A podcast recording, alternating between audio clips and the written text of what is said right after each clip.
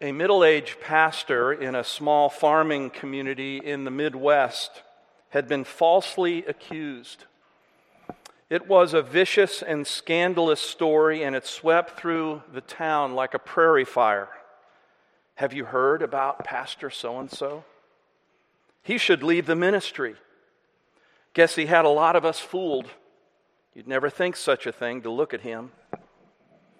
After a period of time, the rumor was found out to be completely false an ugly, empty rumor without any basis of fact. But the damage had been done.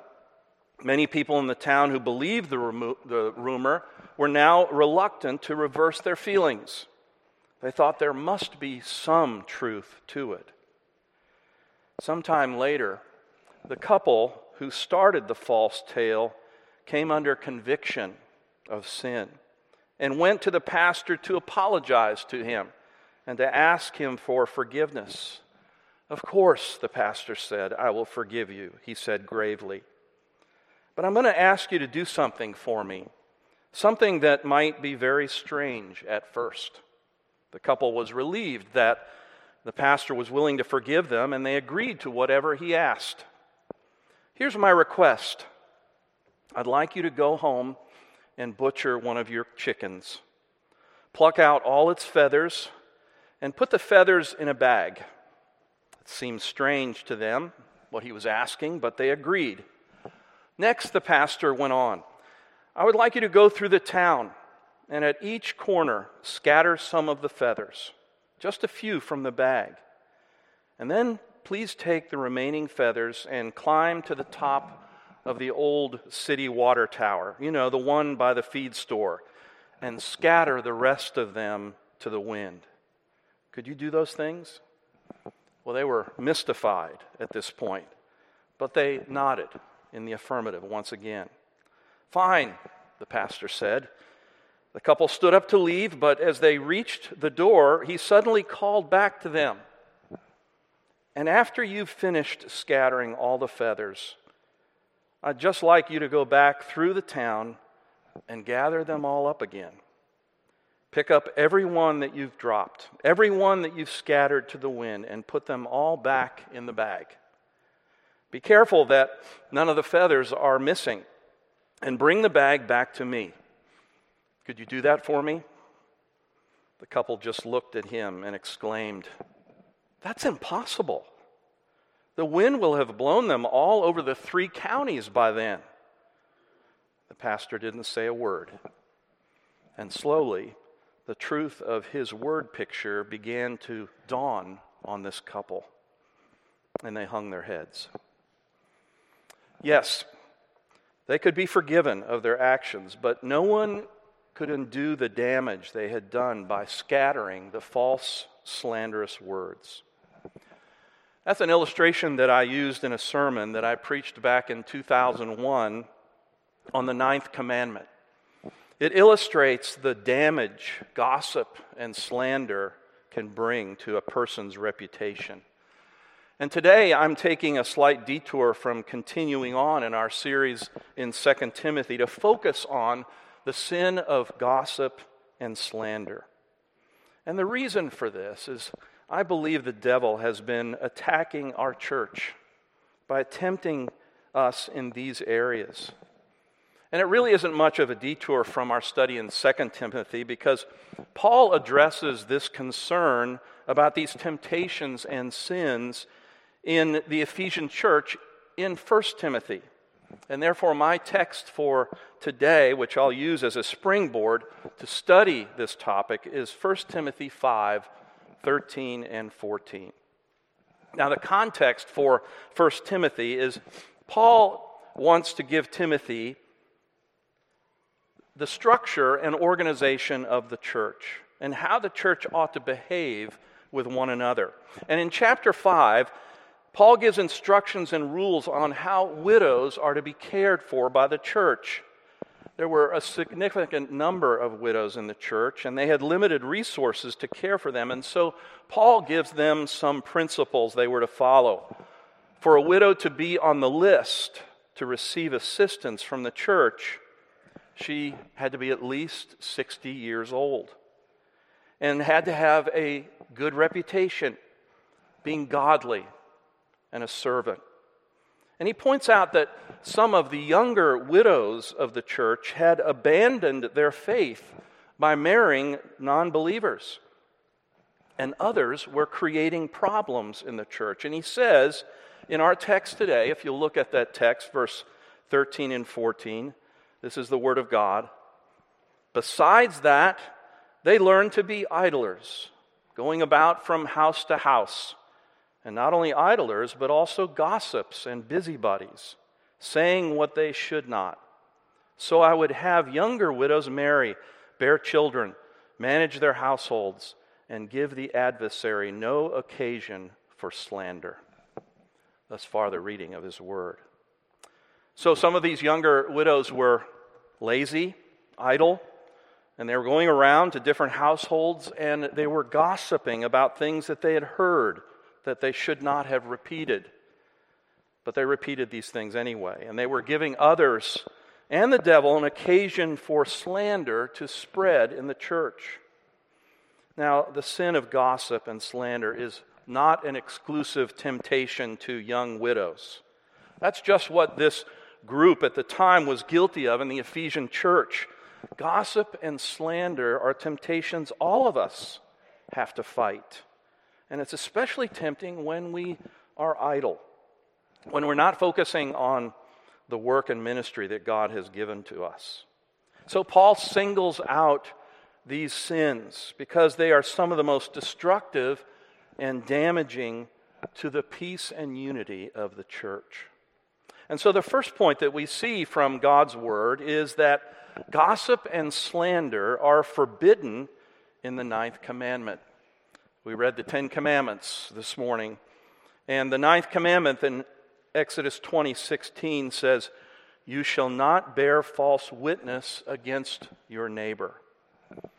Bearing false witness is also referred to as one of the seven deadly sins from Proverbs chapter 6, verse 16 through 19.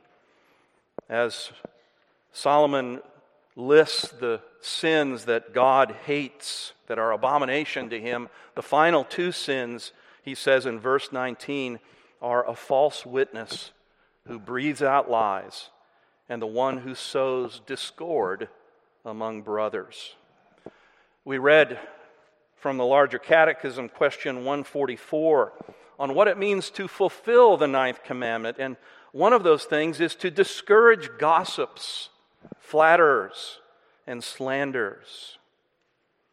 And in Paul's introduction to the letter of Romans, he describes the nature of the ungodly and the unrighteous, that God gave them over to the lusts of their hearts. And he describes the sexual sins that follow this depravity. And then he says, God gave them up to a debased mind to do what ought not to be done.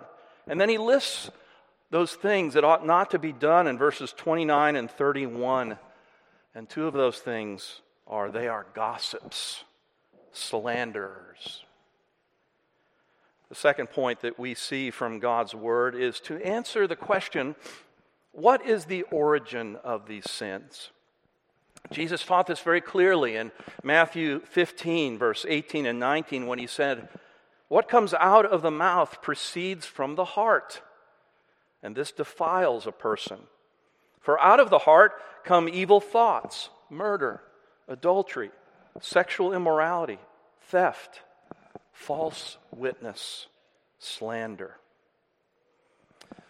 Unfortunately, pretty much everything an unregenerate person, a non Christian, does out of rebellion against God from an unregenerate evil heart, a believer can succumb to as well. Yes, we have new hearts in Christ, but we're still capable of being deceived and influenced by the old ways of the sinful nature, the world, and the devil. The third point I want us to see from God's Word is the answer to what are the definitions of gossip and slander. The sin of gossip is bearing bad news behind someone's back out of bad motives from the heart. The Hebrew word translated gossip in the Old Testament is defined as one who reveals secrets, one who goes about as a talebearer, a scandal monger. By definition, gossip occurs only when the subject of the story is not present. Gossip is clandestine, hidden, stealthy.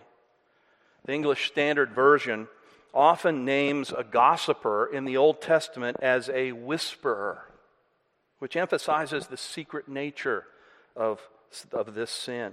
Proverbs 11:13 says a gossip betrays a confidence, but a trustworthy person keeps a secret. A gossiper is someone who has privileged information about people and proceeds to reveal that information to those who have no business knowing it.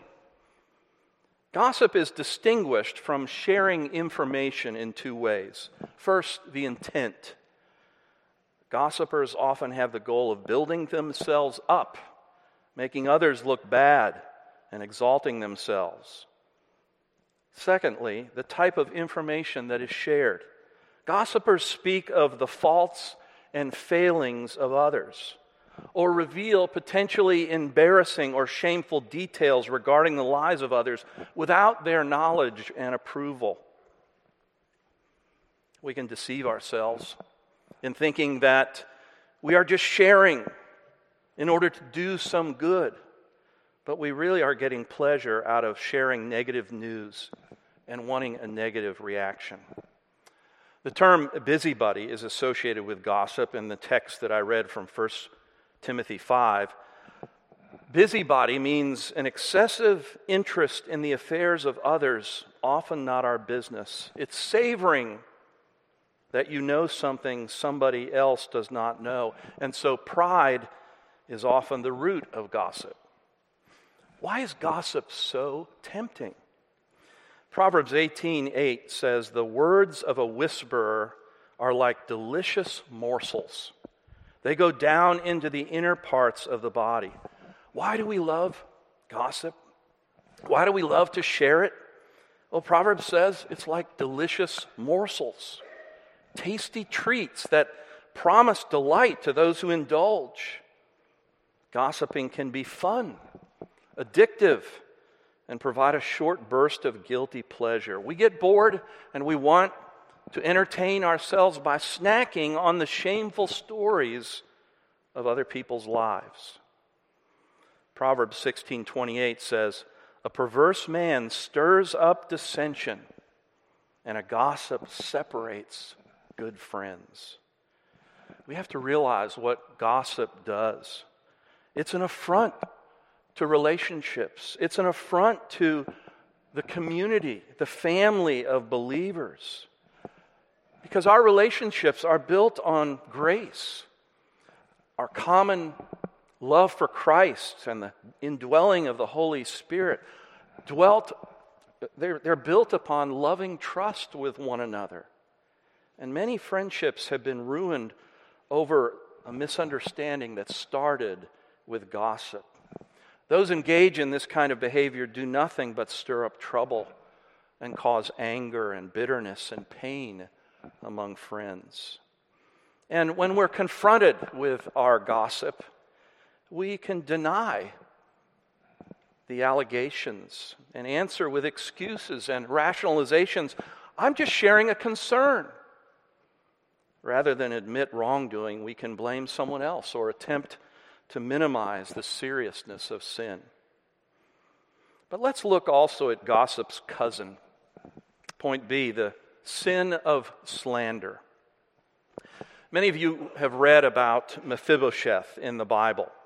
He was Saul's grandson and Jonathan's son. He fell, apparently, some time when he was a baby and became lame in both his legs.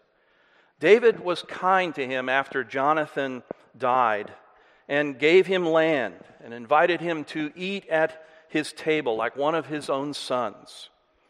Mephibosheth had a servant by the name of Ziba.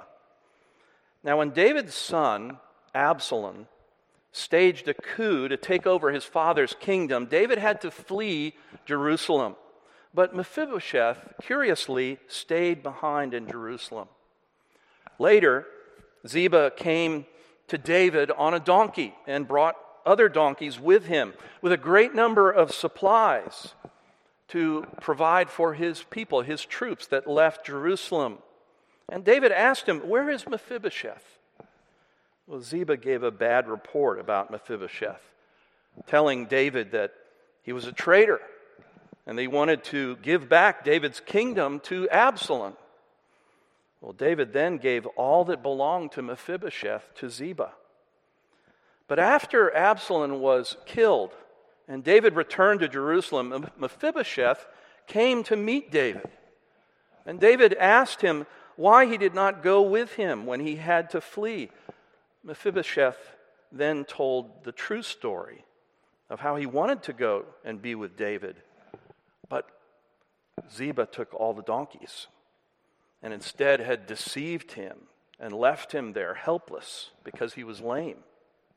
And he took many of the goods to give to David to get into David's good graces. Mephibosheth said to David, Ziba has slandered your servant to my lord the king. Slander is a form of gossip about something bad someone has supposedly done, which is unverified hearsay, or that you know is false. And slander occurs when someone says something untrue about someone else that results in damaging that person's reputation. And when it occurs, it becomes divisive. It often affects numerous people. In our text in 1 Timothy chapter 5, uh, these certain young widows who were idle and busybodies, they spread gossip house to house, and the devil used this to spread slander. People twisted what they heard, and it became slanderous. And because of its poisonous power, it is one of the adversary's chief strategies to divide relationships within the church, to derail the mission of the church. The net effect of all forms of slander is to unjustly devalue another person's reputation. And like that illustration that I used at the beginning of the sermon, you can never collect all the feathers of slander. The effect that it has on listeners is to leave them with an unfairly negative perception of another person. In the third commandment, God tells us to not misuse his name. And that's because his name represents his character. We are to consider his name holy and in the ninth commandment, God is also concerned about us not misrepresenting our neighbor. And that's why, if a person is accused of something, it requires at least two witnesses to verify that someone has done something wrong. In Deuteronomy chapter 19, 15, it says, A single witness shall not suffice against a person for any crime or for any wrong in connection with any offense that he has committed. Only on the evidence of two witnesses or of three witnesses shall a charge be established. In Proverbs chapter 18, verse 17, it says, The one who states his case first seems right until the other comes and examines him. Therefore, the need for at least two witnesses. Not bearing false witness also deals with other kinds of lying and preserving the reputation and good name of our neighbor. Gossip and slander take away from the good nature, or, or the good name, rather, of our neighbor. Martin Luther said, Reputation is something quickly stolen, but not quickly restored. So when we receive a slanderous word about someone, it's rendering a judgment without further investigation. Slander can be outright lies or slightly miscommunicating what someone has said to make it sound worse or exactly the opposite of what was intended. The fourth point that we see from God's Word is the answer to the question how are we to respond to gossip or slander? First, we must ask the Lord to reveal the sins that we don't easily see in ourselves and to put them away. Gossip and slander is something, in my opinion, in my experience, that we are often unaware of in ourselves. And so we must ask the Lord, as David asked God in Psalm 139, 23, and 24 Search me, O God, and know my heart. Try me and know my thoughts, and see if there be any grievous way in me, and lead me in the way everlasting. We ought to be praying frequently that God would help us to control our tongue, that we would watch over the things that we say. Ask other trusted believers to keep you accountable and give them permission to point out gossip or slander in you. And then when God convicts us of these sins, we're told in Ephesians 4:31, let all bitterness and wrath and anger and clamor and slander be put away from you, along with all malice. Colossians 3:8 says this, 1 Peter 2 1 says this. If we've been guilty of slander or gossip, we're told once we recognize it to put it away, put these sins away. Well, how do we do that? Well, the second subpoint, point B here, is that this is only possible for believers. You see, the Bible tells us that mankind is naturally a slave to sin because we are born with a sinful heart, a sinful nature. And this was inherited by the first man, Adam, who rebelled against God. And because of this sin nature, we actively rebel against his commandments. And we're often blind to the depth of our own sin. God shows us in his word that he is holy and he is just. He demands perfect obedience to all his commandments, not just in our words and our deeds, but in our thoughts. And we fall miserably short of keeping his commandments, and therefore we cannot have fellowship with a holy God with our own righteousness. And furthermore, God tells us that he requires justice. He must punish every sin against his commandment. He can't look the other way and ignore our sin. We amass a great debt by the sins that we commit against his commandments, and we cannot repay that debt. And God will require that debt to be paid in hell. But the good news is that God, in his mercy and love, decided to give us the righteousness that he requires and to atone for our sins. And he planned to do this by the sending of his Son, the second person of the Trinity, who came to this world and became a man, a perfect man, and yet remaining God. And why did he come? To be our substitute, to fulfill the commandments on our behalf and then to take on the debt of our sins upon his body and receive the judgment that we deserved, to receive the hell that we deserved through his suffering and bleeding and death on the cross.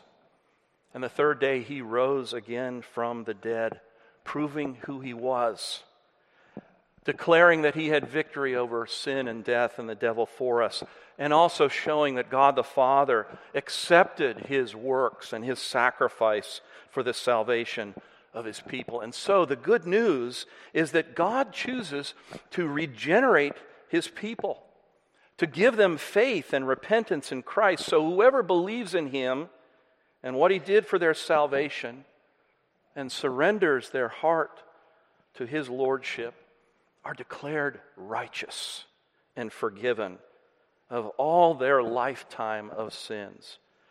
And this is a result of God giving his people a new heart, a new nature, uniting them to Christ, giving them the Holy Spirit, And it's with this new heart that believers can discern sin and turn from sin and seek to do what is right.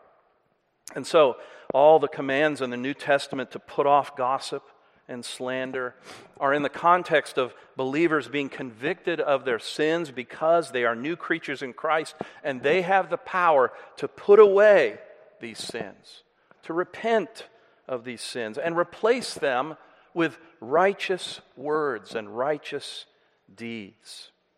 And this is done by God using His Word to instruct our hearts. See, we succumb to sin in our lives because we often are not dwelling on God's Word. We often are not looking to Christ and who we are in Christ. We sometimes gossip, sometimes slander in an attempt to justify ourselves or to build ourselves up at the expense of others. But when you're walking in the gospel and who you are in Christ, you don't have to do that. You have the ability to resist that sin. James 4, 4:11 says, "Do not speak evil against one another, brothers." The third subpoint here, these sins that others commit can very easily cause us to sin. In his book, Lectures to My Students, Charles Spurgeon says this Remember that as the receiver is as bad as the thief, so the hearer of scandal is a sharer in the guilt of it. If there were no listening ears, there would be no tale bearing tongues. While you are a buyer of ill wares, the demand will create the supply, and the factories of falsehood will be working full time. No one wishes to become a creator of lies, and yet he who hears slanders with pleasure and believes them with readiness will hatch many a brood into active life. What should we do when we hear gossip or slander? We should not remain passive. Proverbs 17:4 says, "An evildoer listens to wicked lips, and a liar gives ear to a mischievous tongue." We should say to the person who is gossiping before us or slandering someone before us, we should say in love, I believe that you shouldn't be saying those things. Because it sounds like you're gossiping or you're slandering. We should say, hey, I'm no better than you are. I'm not holy or more righteous than you are. I have the same problem, the same temptation. And that's why we need each other to keep one another accountable, to call each other to repentance. And you might also say, it sounds to me like you might need to talk to this person that you're holding a grudge toward, that you're sharing about. And I'll pray for you to go to that person. And also, I'll be glad the second time, if needed, to go with you. See, we need to remind each other of what Jesus has told us in Matthew 18, verse 15 through 18. If your brother sins against you, go and tell him his fault between you and him alone. If he listens to you, you have gained your brother. But if he does not listen, take one or two others along with you, that every charge may be established by the evidence of two or three witnesses. If he refuses to witness to them, tell it to the church. So much of our issues with one another, our conflicts with one another, could be resolved if we just deal with one another and our problems with one another according to Jesus' principles. And so, if you have failed to respond to someone who has gossiped or slandered someone with these principles, then ask the Lord for forgiveness and go to that person who has gossiped or slandered and confront them in love. If you have repeatedly confronted someone who continues to gossip and slander in this way, but they're not willing to change, then take another believer with you to confront their sin with gentleness and humility and love. And it's also not good to hang around a person who is not repentant of these sins. As Proverbs 20:19 says, whoever goes about slandering reveals secrets. Therefore do not associate with a simple babbler. Gossip arises when something has gone wrong with us in the worshiping core of our being, our hearts. Proverbs 4:23 says, "Keep your heart with all vigilance, for from it flow the springs of life." Proverbs 20 verse 5 says, "The purpose in a man's heart is like a deep water, but a man of understanding will draw it out." We're to watch over our hearts. And therefore the most important question we need to be asking ourselves is why? Why do I want to listen to gossip or slander? Why do I want to gossip and slander? Because it's a problem of the heart. And often we are looking to something other than Christ for our fulfillment and satisfaction, and that's how we fall into sins. When our heart, hearts are focused on Christ, and our union with Him and the grace that we have in Him, the springs of life flow out of us and control our tongues. Proverbs 21 23 says, Those who guard their tongues keep themselves from calamity. When the love of God fills our hearts, we will have His love toward others. Described for us in 1 Corinthians chapter 13, verse 6. Love does not rejoice at wrongdoing, but rejoices with the truth. Love bears all things, believes all things, hopes all things, endures all things. Love never ends. Do we immediately presume the person's innocence or the person's guilt? We should assume innocence until all the facts are sorted out how quickly someone's rep- reputation, honor, and name can be destroyed by false rumors.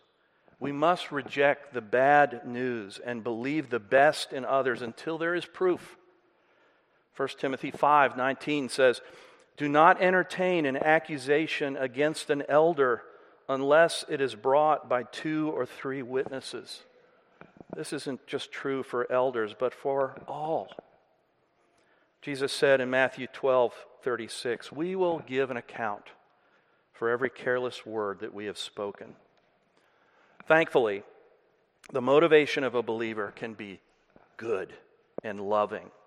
Jesus never gossiped, he never slandered anyone. And Christ also empowers us to speak edifying words that give grace to our listeners and, to, and that redirects conversations away from gossip. Ephesians 4 29 says, Let no corrupting talk come out of your mouths, but only such as is good for building up as it fits the occasion, that it may give grace to those who hear. The good news is that we don't have to gossip, we don't have to slander. But we have all been guilty of doing these things and breaking the other nine commandments as well from our hearts. But there is mercy, there is forgiveness in Christ for all of our sins as we look to Christ and his work for our forgiveness and our righteousness. Not only can you be forgiven of having indulged in these sins in your past, but by faith, through grace, believers are found in Christ. Our standing in his gossip free righteousness is forever. Jesus himself bore all our gossip sins in his body on the tree. He died the death our gossip deserved. And what's more, the feast of the gospel provides us with greater and more precious promises than anything the poisonous fare of gossip has to offer. We partake of the divine nature of Christ, and therefore we can escape the corruption from our sinful desires.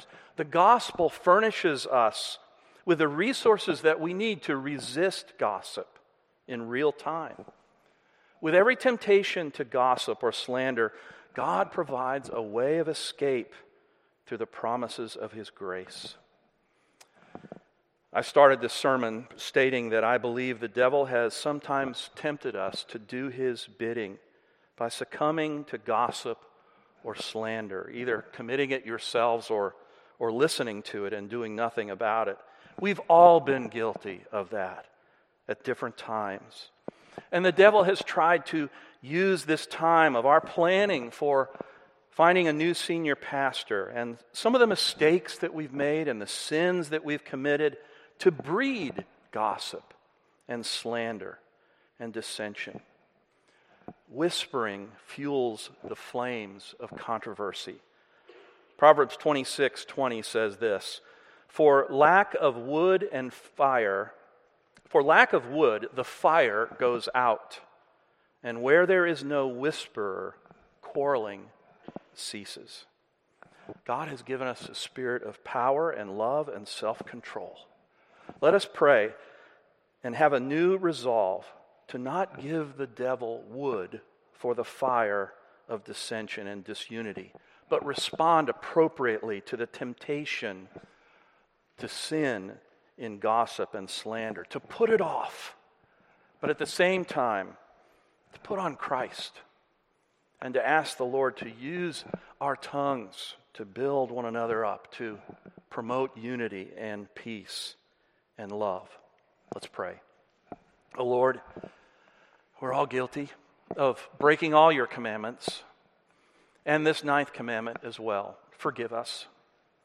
Show us our sin, Lord, and give us a renewed desire to repent of our sins and, and to look to the gospel for our forgiveness and our righteousness in Christ, and to look to who we are in Christ and the power we have in your Spirit to be used by you as instruments to promote unity and peace and love and grace in our conversations and in our works.